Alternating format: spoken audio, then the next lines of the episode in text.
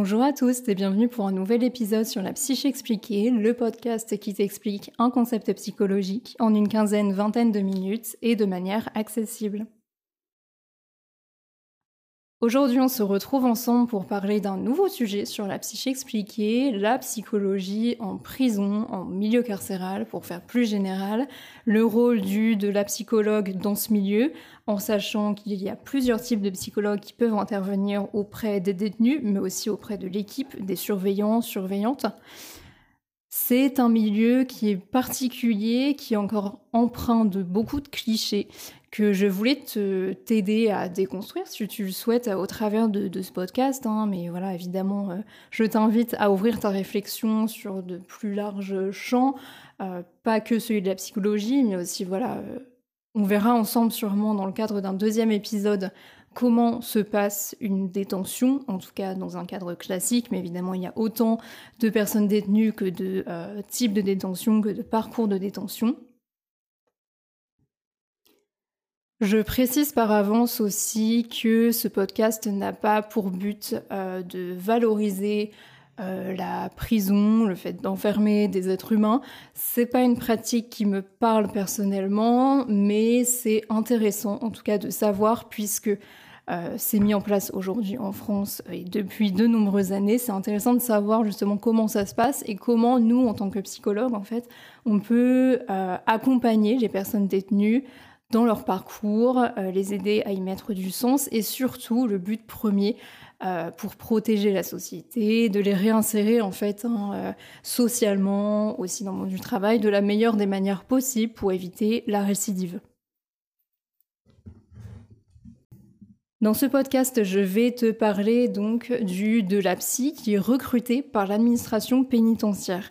C'est vraiment un poste qui est euh, particulier et qui est précis hein, euh, au sein de, du milieu euh, du milieu carcéral, puisqu'on trouve aussi un autre type de psychologue, le, ou la psychologue PEP, donc parcours d'exécution des peines, qui va plutôt en fait, hein, pour te faire quelque chose d'assez grossier, mais qui va accompagner les personnes détenues dans justement leur première rencontre. Hein, euh, avec euh, une psychologue en détention, faire le bilan de leur détention, les accompagner, voilà, au fur et à mesure de leur parcours, voir un peu ce qui leur sort, les aider à y mettre du sens éventuellement et leur offrir surtout un espace de parole euh, que ces personnes détenues n'ont pas dans leur cellule, qui elles vont généralement partager avec d'autres, voilà. Le psychologue ou la psychologue PEP va également accompagner et avoir vraiment un rôle euh, d'éducation, de psychoéducation auprès des équipes, de l'équipe du, centre de détention euh, concerné sur des concepts psychologiques, voilà, apporter son regard en fait, mais comme dans tout euh, métier de, psychologue en institution en tout cas, pouvoir apporter son regard et son savoir à l'équipe entière, euh, potentiellement déconstruire certaines choses, tout en faisant attention à émettre toujours des hypothèses sur euh, des potentiels diagnostics de, peu importe de personnalité, de pourquoi tel comportement, tel passage à l'acte a eu lieu, puisque en tant que psychologue, on ne peut poser des diagnostics sûrs et certains. On n'est pas compétent, compétente pour ça, mais on peut très bien faire des hypothèses. Pour euh, déjà commencer ce podcast et te contextualiser un peu ce qu'il en est du milieu carcéral euh, en France, comment ça s'est passé d'un point de vue historique. En 1950, déjà, deux établissements spécialisés pour les personnes atteintes de troubles mentaux vont s'ouvrir euh, en France. Donc pour les soins psychologiques, en fait, c'est un peu la première date qu'on peut retenir. Ces établissements spécialisés, on va se dire, ok, les personnes détenues euh, qui souffrent de troubles mentaux, qu'est-ce qu'on en fait? Est-ce que vraiment la prise en charge euh, carcérale classique convient? Ensuite, en 1967, on trouve un, décret qui va, se, qui va se concrétiser et qui va créer les CMP régionaux sous la tutelle de l'administration pénitentiaire. Donc des CMP qui vont, donc des CMP centres médico-psychologiques, qui vont dépendre justement de cette administration pénitentiaire euh, en fonction des régions. En 1986, c'est la création des SMPR, des soins médico-psychologiques régionaux qui sont rattachés à l'hôpital public hein, pour renforcer la prise en charge des professionnels formés aux troubles psychiques et euh, pas que psychiatriques. Et les SMPR, en fait, c'est euh, voilà, l'antenne en fait un peu de soins de, euh, du milieu carcéral qui va permettre de prendre en charge des patients, enfin des personnes détenues, un peu plus, de manière un peu plus spécifique. La loi du 18 janvier 1994 va en fait rattacher l'ensemble des soins psychiques et physiques au service public hospitalier. Les psychologues vont avoir du coup une place qui va être beaucoup plus importante avec une entrée dans une équipe pluridisciplinaire centrée sur le soin aux personnes. Donc c'est vraiment là que les psychologues vont un peu se détacher finalement de leur, euh, statut de comment dire de, de cliché hein, de toute puissance dans son bureau. Euh, là on va pouvoir euh, vraiment euh, discuter avec les équipes et pouvoir prendre une place plus importante que l'on peut aussi nous donner en face. En mai 2010, c'est la création des UHSA, donc des unités hospitalières spécialement aménagées, notamment à Lyon, qui vont permettre d'accueillir les personnes détenues pour les soins de santé mentale au sein du centre de détention concerné. Donc ça va être des petites unités comme ça qui vont encore une fois permettre de prendre en charge spécifiquement les personnes qui en ont besoin, les personnes détenues qui en ont besoin euh, au niveau de, leurs soins. Et dans ces unités hospitalières spécialement aménagées ou aussi au sein du SMPR, etc., on a donc des unités de soins, des unités de consultation et de soins ambulatoires, en plus euh, d'un d'une prise en charge, on va dire, de, suivi assez régulière pour les personnes détenues qui ont des traitements, par exemple. Donc pour le, la psychologue euh, recrutée par l'administration pénitentiaire, les missions et de l'expertise jusqu'aux soins vont être vraiment nombreuses. Ça va passer autant par l'évaluation, l'orientation, le soutien et le recrutement aussi. Il y a vraiment une frontière en fait assez perméable entre le côté psychologie, le côté juridique, psychiatrique et pénitentiaire. On va vraiment être baigné en tant que psychologue euh, en milieu carcéral dans, euh, dans ces quatre champs-là. Ce qui finalement amène une réelle complexité, déjà que euh, le milieu carcéral est un milieu qui est vraiment très spécifique, où en tant que psychologue on peut être euh, très mal vu, voire euh, très bien vu. Tout dépend, encore une fois, du vécu des personnes détenues auparavant. Mais déjà, pour construire une forme d'alliance ou, au moins d'adhésion, on va dire, euh, thérapeutique, si, si besoin est, avec la personne détenue, ça peut être compliqué. Mais en plus, du coup, on va vraiment devoir aller agir, aller avoir apporté un regard, en tout cas, sur, sur ces quatre champs-là, pour que notre pratique soit, soit complète et adaptée. L'administration pénitentiaire, c'est une très grosse institution en France et elle prend en charge ce qu'on appelle les personnes placées sous main de justice. En France, on compte en tout 186 établissements pénitentiaires et 103 services pénitentiaires d'insertion et de promotion, donc euh, les SPIP, dont tu as peut-être déjà entendu parler si euh, tu t'intéresses un peu à, la psycho justement dans le milieu pénitentiaire les SPIP, qui sont des, personnes avec qui, en tant que psychologue, on va beaucoup travailler, euh, si on travaille en, milieu carcéral. C'est vraiment des, personnes qui sont en contact des, des, personnes détenues beaucoup plus que nous, qui vont les aider justement dans leur parcours de réinsertion et donc avec qui il est très important d'aller échanger et d'aller discuter. Donc ces services pénitentiaires d'insertion et de probation été créés en 1999 avec euh, les conseillers du coup euh, associés qu'on appelle les CPIP, les conseillers pénitentiaires d'insertion et de probation. Chaque personne euh, qui est en détention doit pouvoir bénéficier donc, de ces conseillers et de ces services. Donc parmi les différentes mesures, les différentes peines que les détenus peuvent avoir, hein, se voir attribuer, on trouve les mesures non privatives de liberté, donc par exemple le bracelet électronique, les travaux d'intérêt généraux, qui sont d'ailleurs très loin de ce qu'on peut penser. Ça va pas être juste repeindre une façade d'un immeuble par exemple, c'est quelque chose de beaucoup plus complexe. On trouve à l'inverse du coup les mesures privatives de liberté, la détention, tout simplement. Il y a aussi différents quartiers selon les centres de détention. Je ne suis pas sûre que tous ces quartiers en fait soient présents dans chaque centre de détention. Je pense que certains ont plus ou moins leur spécialité, si on peut dire. On trouve par exemple le QPR, euh, donc les quartiers de prise en charge de la radicalisation violente, euh, avec des quartiers hommes et des quartiers femmes. On trouve aussi les QIQD, les quartiers d'isolement et quartiers disciplinaires les QER ou les CARE, les quartiers d'évaluation de la radicalisation violente, les US, donc les unités de soins, et les QI, les quartiers d'isolement. Pourquoi je te parle justement de toutes ces abréviations? Parce que c'est le, milieu pénitentiaire en fait, c'est créer vraiment son propre vocabulaire, son propre langage auquel il est vraiment important en tant que pro de, de l'intégrer rapidement, puisque c'est dans le milieu pénitentiaire, tout va très vite. il se passe vraiment beaucoup de choses dans une journée. Euh, puisque c'est un monde qui est excessivement euh, violent euh, pour plusieurs raisons, hein, évidemment des raisons, des raisons pardon, autant dispositionnelles mais surtout environnementales, j'ai envie de dire. Donc toutes ces abréviations, elles sont importantes à emmagasiner en fait pour être efficaces et pour aussi s'intégrer plus facilement au sein d'une équipe. Pour revenir au rôle du SPIP ou de la SPIP, c'est vraiment un rôle de contrôle en fait hein, des personnes qui sont placé sous main de justice, un rôle de contrôle, de conseil et d'orientation pour la suite. Il est important d'être polyvalent, polyvalente pour favoriser la réinsertion sociale, puisque vraiment, en fait, le but finalement de, de la détention en France, en tout cas dans ce qui est annoncé, c'est de pouvoir réinsérer euh, les personnes détenues de la manière la plus adaptée possible, la plus rapide possible et la plus efficiente possible. Donc en milieu fermé, effectivement, en détention, du coup, les SPIP visent vraiment à la prévention de la récidive avec un, aspect psychologique. Donc c'est pour ça qu'on a vraiment un rôle important en tant que psy à travailler avec elles. En plus de ces, de ces centres de détention avec tous leurs quartiers, comprenant les SPIP, les CPIP, etc., on trouve aussi des maisons d'arrêt. Il y en a 80 en France actuellement.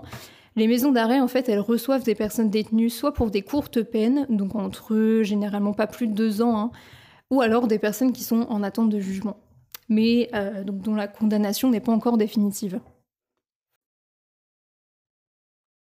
Et parmi donc la diversité des centres de détention, parce que centre de détention c'est un mot qui est un peu large, euh, on trouve une variété de justement de, centres. D'abord les maisons centrales qui sont des, des, centres avec un gros degré de sécurité pour des profils qui sont jugés extrêmement dangereux entre guillemets, avec des longues peines. Donc c'est un régime de détention qui va être axé sur la sécurité avec une psychologue qui va évaluer plutôt qu'accompagner. On trouve ensuite pour le degré en dessous donc des centres de détention qui peuvent regrouper des maisons d'arrêt, un établissement euh, pour peine, un établissement de semi-liberté dont on va parler juste après. Donc ces centres de détention, ils sont pour des personnes détenues condamnées à une peine supérieure à deux ans, donc pas en maison d'arrêt du coup et qui présente les meilleures perspectives, en tout cas évaluées, de réinsertion sociale. Donc c'est vraiment un travail qui va être axé avec les détenus sur leur resocialisation euh, à leur sortie de, peine. On trouve ensuite donc les centres de semi-liberté où c'est des personnes qui vont être amenées euh, au régime de placement extérieur ou semi-liberté. Donc la personne est condamnée, elle a une peine à faire, elle est sous écrou, mais elle peut s'absenter. En fait, hein, euh, de l'établissement pendant la journée. Elle peut euh, faire une activité professionnelle, une formation, recevoir ses traitements médicaux ou tout autre projet de réinsertion qui est jugé valide et euh, bénéfique par l'équipe. Et enfin, on a les centres pénitentiaires, donc avec au moins un ou deux quartiers différents. Et aussi, c'est les établissements pénitentiaires pour mineurs, qui sont euh, vraiment des établissements spécifiques, qui reproduisent entre guillemets, des, conditions, euh, en tout cas un contexte euh, de prison, mais où la prise en charge va être vraiment différente et axée notamment sur le, lien à la famille, sur euh, le travail de groupe, etc. Il est important qu'en tant que psychologue, et si tu n'es pas une personne qui appartient au champ de la psychologie de près ou de loin, peut-être que ce discours peut t'étonner, mais il est important de se rappeler qu'en fait on reçoit des personnes avant tout et replacer l'infraction dans un parcours de vie, c'est important. La personne n'est pas qu'une infraction, n'est pas qu'un délit, n'est pas qu'un crime. Il faut replacer tout ça dans un contexte de vie. On ne naît pas euh, en tant que criminel, on le devient, pour reprendre une expression de Simone de Beauvoir. Donc tout ça, c'est à garder en tête et c'est ce qui va nous permettre en fait d'adapter de notre côté la prise en charge, l'accompagnement, de pouvoir l'axer euh, potentiellement d'une certaine manière, tout en respectant euh, la parole de, la personne détenue. Comme je te disais, en fait, hein, les, centres de détention, les établissements pénitentiaires, ils ont une, mission justement de réinsertion sociale pour éviter la récidive des personnes détenues, afin de globalement protéger la société.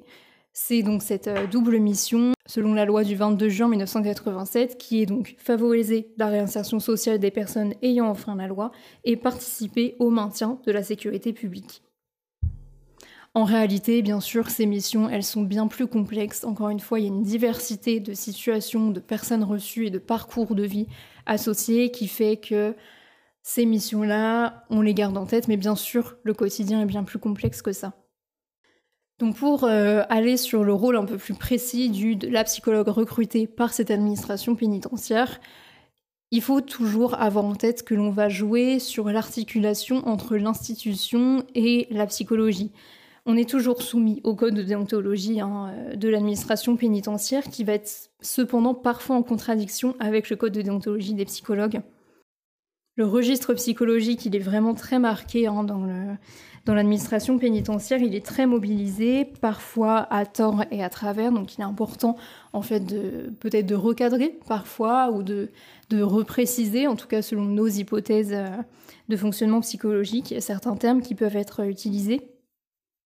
Ce qu'on remarque dans l'administration pénitentiaire, c'est que souvent euh, le personnel va s'imprégner d'un discours psychologisant, psychiatrisant, avec euh, une recontextualisation des propos émis par les personnes ou euh, par nous-mêmes en fait. Donc il est vraiment important de, préciser nos propos pour éviter toute confusion du fait que par exemple on aurait pu émettre un diagnostic alors que ça ne reste qu'une hypothèse.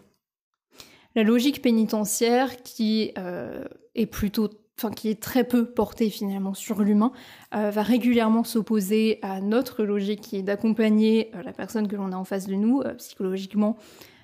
ça crée une dynamique qui n'est pas toujours facile, encore une fois, à articuler il faut adapter sa, posture selon la personne reçue, selon le personnel que l'on a en face de nous, et surtout selon la durée de sa peine aussi, parce qu'il y a aussi ce, souci-là, c'est que déjà on, peut avoir des transferts de personnes détenues d'un centre à l'autre, ou de peu importe de maison d'arrêt, un centre de détention, etc. Donc bien sûr que le travail et les objectifs du, du suivi psychologique ne vont pas être les mêmes selon si la personne est incarcérée pendant 6 mois ou pendant 10 ans, 20 ans. Rencontrer un, une psychologue en milieu pénitentiaire, c'est évidemment quelque chose de pas facile. C'est des personnes qui souvent n'ont jamais eu en fait une écoute et un espace de parole comme ça à leur disposition. Donc il est parfois très difficile de mobiliser cette parole, de mobiliser notamment ses affects et de ne pas se sentir euh, de, de sortir en fait de cette infantilisation qui est euh, vraiment omniprésente en milieu pénitentiaire avec des horaires qui ne sont pas contrôlés. On ne leur donne pas toutes les infos sur leur transfert, sur euh, les lettres qu'elles peuvent recevoir, sur le parloir, etc.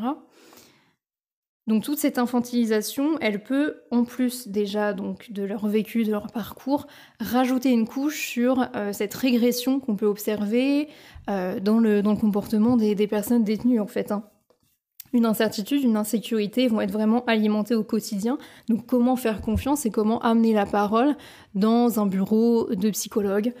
Donc euh, c'est aussi là-dessus qu'on va pouvoir jouer en tant que psychologue. On n'est pas obligé en généralement de rester dans un cadre vraiment très formel avec un bureau et deux personnes face à face. On peut aussi se permettre de jouer avec le cadre, de jouer avec les différentes pratiques, évidemment en respectant le consentement de la personne détenue et notre cadre hiérarchique.